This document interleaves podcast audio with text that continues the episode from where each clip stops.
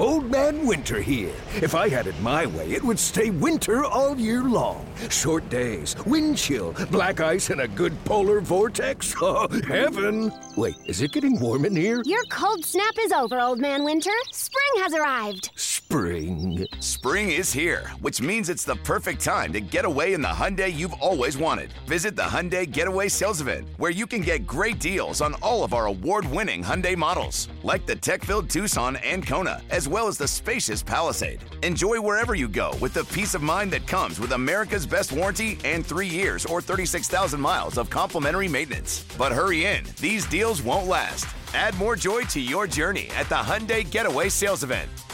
Now get 0% APR or up to 1500 bonus cash on the Hyundai Tucson. Now, during the Hyundai Getaway Sales Event. Offers end soon. Call 562 314 4603 for details.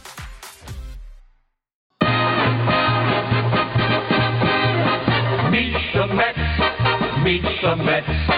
Step right up and greet the Mets. Bring your kiddies, bring your wife. Yes. time of your The Mariners will meet the Mets starting tonight in a three game series. Thanks for being back, Mariners Pod. One of my favorite things, old baseball theme songs, and the Mets have a magnificent one. A rare series against the Mets. We'll dive into it with our good friend Mark Simon coming up in a few minutes. We'll also hear from Taylor Dollard, who is off to a great start at Arkansas this year, who is Texas League Pitcher of the Week. His numbers have been fabulous. We'll talk to him. He's also was roommates with George Kirby down there, so we'll hear all about George Kirby as well, who will start game two of the series against the Mets. In fact, this is how things line up for the Mariners starting tonight. First pitch, 410, Marco Gonzalez against Max Scherzer. Of course, the Mariners trying to get the offense cooking. Max Scherzer, not usually the recipe for that kind of success. We'll see what the Mariners can get done against the future Hall of Famer. Game two, George Kirby returns home. He'll face Chris Bassitt, again 410 on Saturday. And then Sunday, getaway day, Robbie Ray against Carlos Carrasco. The start of this grueling trip. Toronto for three after that.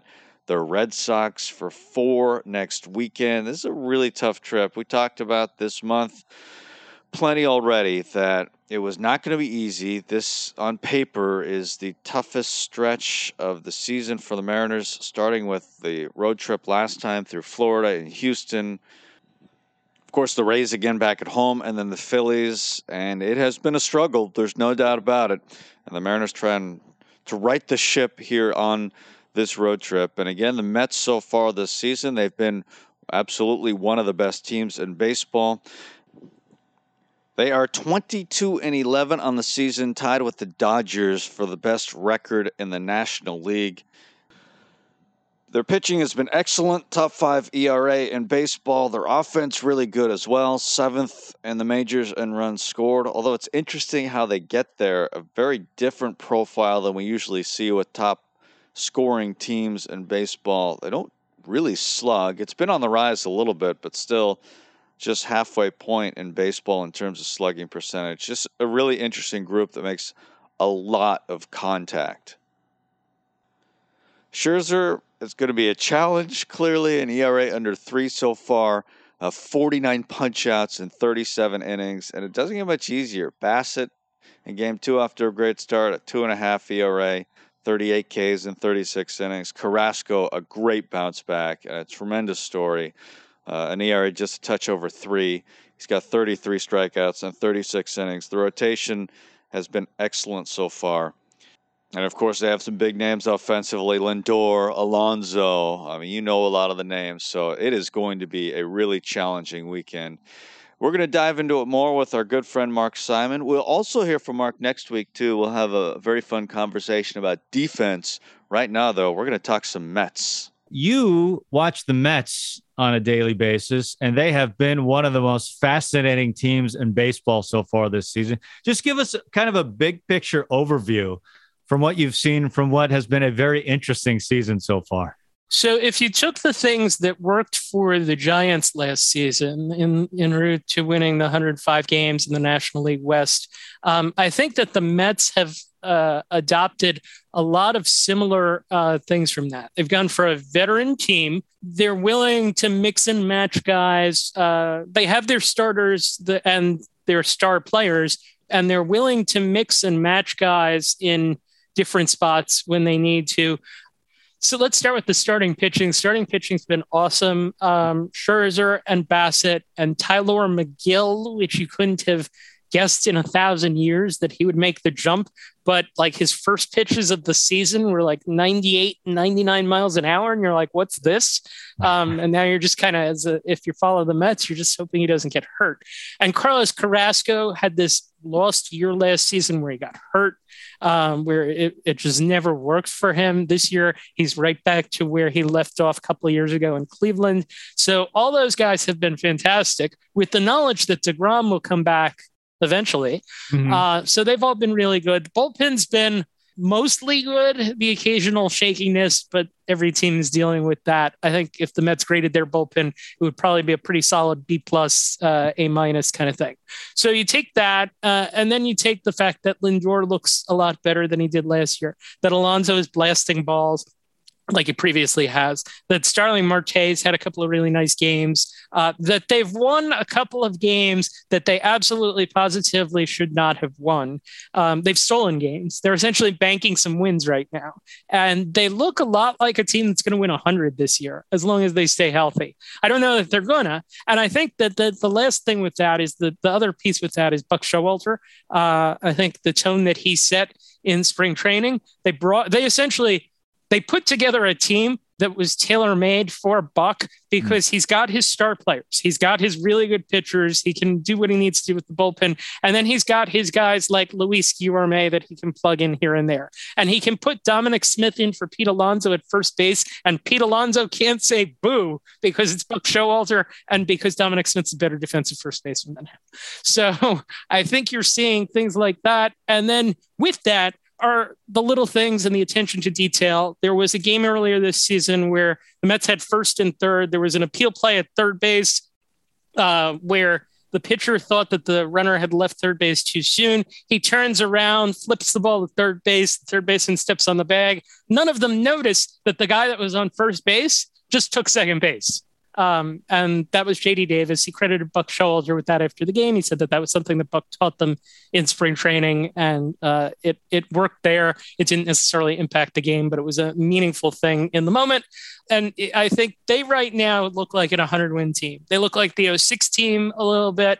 Uh, they look uh, not uh, like it's a different thing than the 15 team, but the 06 team, we're not going to make comparisons 35 years ago to the 86, you know, ish teams, but they, they look a lot like the 06 team so far. They've been very, very good. What do you see out of Francisco Lindor? Uh, he looks a little bit more relaxed this okay. year. He seems um, much more into it. The thing that that hurt him last year was that he got off to this um, he got off to a bad start he looks comfortable in the field. He looks comfortable at the plate. He's given them uh, good at bats when they've needed it. He can run a little bit.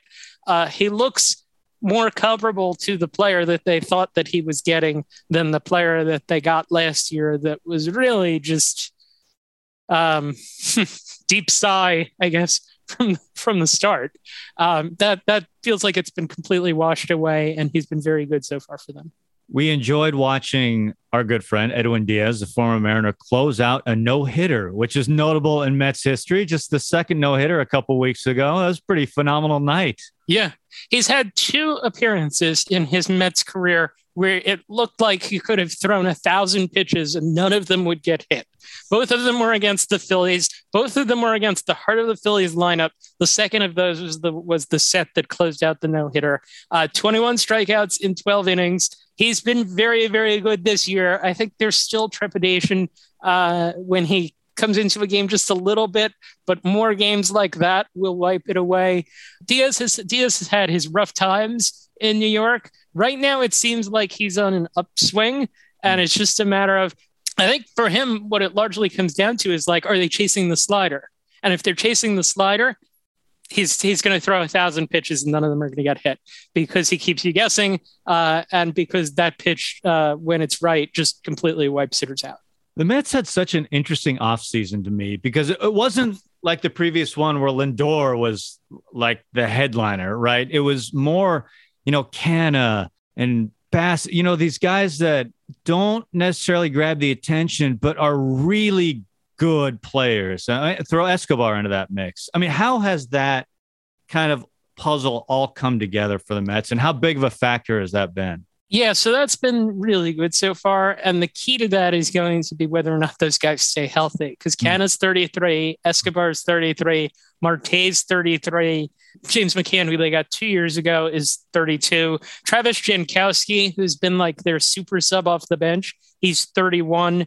Um, those to me feel like they were they were Buck Showalter kind of kind of gets. They were mm-hmm. gotten with the idea of that that they're going to be high on they're going to be high to modest on base guys. They're going to be good power guys. They're going to if they're healthy they're going to play 145 games. And you don't have to worry because the track record is there for all of them that at the very worst they're going to be you know average major leaguers. And at the very best you're going to get something that's pretty good. And thus far uh, it's been pretty good. It's wild to me to look right now. The yankees mets both in first place. The Dodgers, Angels, both in first place. Something about the LA, New York right now. yeah. Oh, for sure. Um, so the Yankee thing is kind of funny because when the season started and they didn't get off to a good start, uh, the New York, the New York Yankee Twitter base hmm. was uh, pretty stoked, I think. But now they've hit this run where the pitching's been very good. They've got um, four starters whose ERAs are, are very low. Uh, their bullpen has been very good. Chapman has been uh, strong. Clay Holmes has been really good. And then like little things come up like this Nestor Cortes takes a no hit no hit bid pretty deep, and he's striking out 12 per nine innings, and he's looked great so far for them. And who would have figured that? And Gerrit Cole's been, uh, after a bit of a shaky start, has been just fine. Mm-hmm. Guys, guys have bad starts. Stuff happens. Trust the track record. His track record is pretty good. I think they're going to be pretty good. The the interesting thing about the Dodger Angel thing is the Angels aspect of it. Uh, the Angels actually added a Met, uh, Noah Syndergaard, this offseason. They seem to feel like uh, they seem to feel pretty good right now because they've got Ohtani, Trout, and Rendon healthy, even if Rendon's not necessarily hitting. They've uh, and they've gotten otherworldly production from some people that you wouldn't expect, like Taylor Ward, which is a bit of a mystery. And also give uh, Velazquez credit; his defense at shortstop has been excellent for them. I'm not as convinced that they can keep this up for 162, but it's looking pretty good through uh, the first 30 or 40. As you look around baseball, is there anything else that's really caught your eye that you find pretty interesting so far in this young season?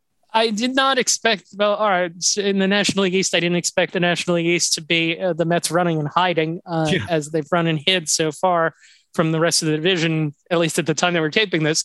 Uh, other than that, the Angels are certainly one. The White Sox struggle uh, has been really interesting because it's it's a combination of a lot of guys getting hurt and some strange losses uh, in the early part of the season that you wouldn't have expected them uh, to have. Certainly, um, I other than that, certainly the Red Sox uh, floundering as they have. The Red Sox and Tigers both floundering. I wanted to say one thing on the Tigers that the, so the Tigers at the time that we're taping this are 12 under 500.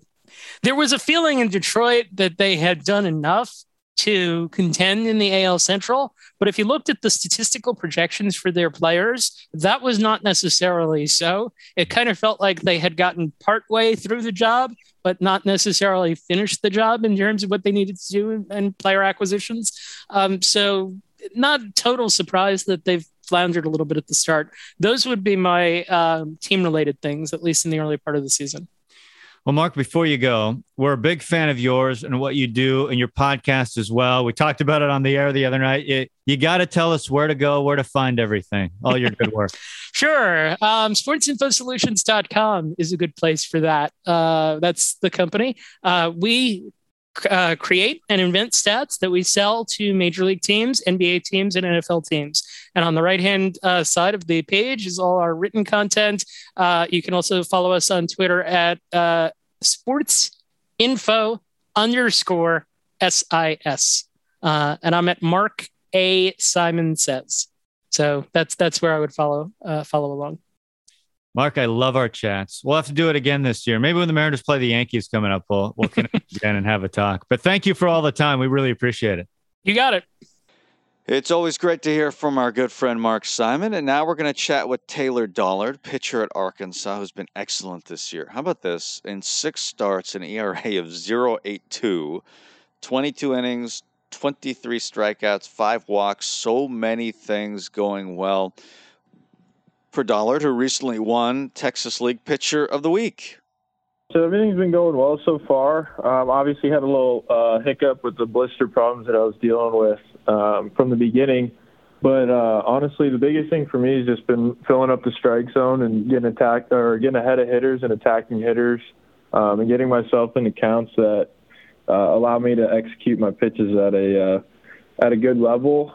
And honestly, it's just been it's been fun so far. I mean, I'm excited. The team's really good around me, and whenever I don't have my stuff, like guys around me are picking me up. Um, but yeah, it's been it's been fun so far, and like I said, just attacking hitters early in counts and kind of getting ahead and being able to throw my stuff late to get guys out. We know you spent a lot of time as your first couple years in college as a reliever and then transitioned to a starter, and that's what you've been doing in the Mariners system so far. You've made that transition look pretty easy. Has it been as easy it's looked from the outside? I would say yes and no. It's definitely a lot different than what I was in or what I started my college career at. Um, I mean, in high school, I was definitely a starter. Um, and when I got to college and I went to the bullpen my first two years there, uh, it, that was an adjustment for me. Um, and then going back into starting my junior season um, was a little was definitely a little different, getting my pitch count higher. Um, but I feel like I've done a pretty good job of kind of figuring out my routine for the week to get myself right for every start. Um, and honestly, it's kind of nice being able to wake up every day and kind of have a plan of what I'm going to do and how I'm going to do it. How different a pitcher are you since you entered the Mariner system? uh, I would say very different. Mm. Um, I have kept a lot of things from like when I got drafted in terms of like command and everything like that because when I got drafted it was mostly mostly like command and slider stuff and I think honestly since I've gotten drafted my velo's been on a good trend um, in the upward department and I think that a lot of my usages and pitch shapes and all that type of stuff has just slowly improved. I think the coaches have really helped me out with that. Um, and definitely guys, just teammates helping me out with catch play stuff or showing me how they throw their pitches um, has kind of rubbed off on me in a good way. And honestly, I think I've taken a lot of steps forward in the, in the right direction, and hopefully, I can just keep on that path. Well, you mentioned teammates, and really for the second year in a row, it's kind of overwhelming the starting arms that have been in Arkansas. And it's like that again this year. You're with George Kirby, you're with Levi Stout, just to name a couple. What has it been like to be surrounded by that level of arm? It's fun, man. Uh, you get to every day you're on an off day, you're watching whoever it is on the mound just go out and pitch like an absolute animal. You know, um, it's it's fun to watch. I mean, those guys are unbelievable talents, and I think it it rubs off on me. Like I said, um, I want to be like them. I want to compete like them, and I think just picking up little things here and there from them, whether it's how to throw this pitch or what do you think about when you're doing this, or like, hey, what do you do for recovery? I mean, there's just a ton of knowledge that I feel like uh, as a staff, like we're really good at passing around to each other to help each other succeed, and having top talent around me. And I think I can speak for everybody on the team. Having guys like that around just makes everybody better. You know, we had a chance to watch George Kirby in spring training. You've had a chance to watch him so far this season. How do you describe watching George Kirby pitch? Unbelievable. Um, one word, unbelievable he uh, the way he goes about his business and the way that he can command the strike zone and it, it's just I've never seen anything like it. And it's definitely somebody who I try to like emulate you know and mm. just the way he goes about his business is very professional. He's a great guy off the field. I mean we're roommates on the road so I get to spend plenty of time with George. Um, and it's it's a blast man. He's he's a great guy on and off the field. And honestly, I'm excited for his future. I think he's got big things coming. For fans that have never watched you pitch, how would you describe yourself? Uh, I would describe myself as a uh, strike thrower, man. I mean, mm. I, I fill up the zone pretty well, and I think the biggest thing for me is just being able to throw my four pitch mix for strikes and get my get ahead in counts and kind of play baseball. You know, it's I'm not going to go out there and light up the radar gun at 101 like Kirby does sometimes, but I'm definitely gonna definitely gonna pitch and like kind of show off a little four pitch mix and find ways to get guys out consistently. Were you always a pitcher? Oh yeah, oh yeah. I uh, I think my last at bat like consistently was like freshman year of high school. yeah, I could I could very very clearly remember a conversation I had with my dad. We were I was like 10 or 11 and I remember coming home from a game that I didn't get a hit in and I was like, "Dad, I just want to pitch." and he turned he turned around in the car and he's like, "What did you say?" I'm like, "Dad, I just want to pitch." He's like, "Well, you can't do that yet. You're not old enough. Like you you need to still hit." And I was like, Dad, I, I just I just want to pitch. And so, sure enough, like sophomore year in high school, they gave me the ultimatum, like, hey, if you want to play on the varsity team, you need to be where you're only going to pitch. And I was like, sign me up. Nice. That's so good. How did your experience at Cal Poly help your progression as a pitcher? Oh, phenom- phenomenally. I mean, Coach Larry Lee is probably I'd probably put him in the top five coaches in the country mm. without question. I mean, every day I stepped on the field there, I was learning something new. Um, whether it was positioning, whether it was like where the ball is supposed to go, whether it's whatever has to do with like defensive positioning. And then on the flip side, it's like the same thing. I would learn from my pitching coaches, Chow Fanning and Jake Silverman, who just helped me develop as a pitcher, command the strike zone, and allow me to like go out and compete. And honestly, like if if it weren't for Cal Poly, I don't know where I would be. I mean, those coaches were phenomenal. The trainers were phenomenal, um, and all the all my friends that I have there were just super supportive of me throughout my career. And honestly, I can't say enough about that place. So I've done a few basketball games there, and I gotta say, I think Cal Poly is one of the underrated campuses in the country. On the water, beautiful weather, great spot. I imagine you had some outdoor activities. What were you into at Cal Poly? Oh, it it doesn't get better. I mean, it, the cold days are like cold, but then every other day after that is literally 75 and yeah. sunny. So you can't beat the weather. You're 10, 15 minute drive to the beach, one way or the other, and it's like it, it is the most beautiful like mountain greenery like you'll ever see. I mean, it's unbelievable.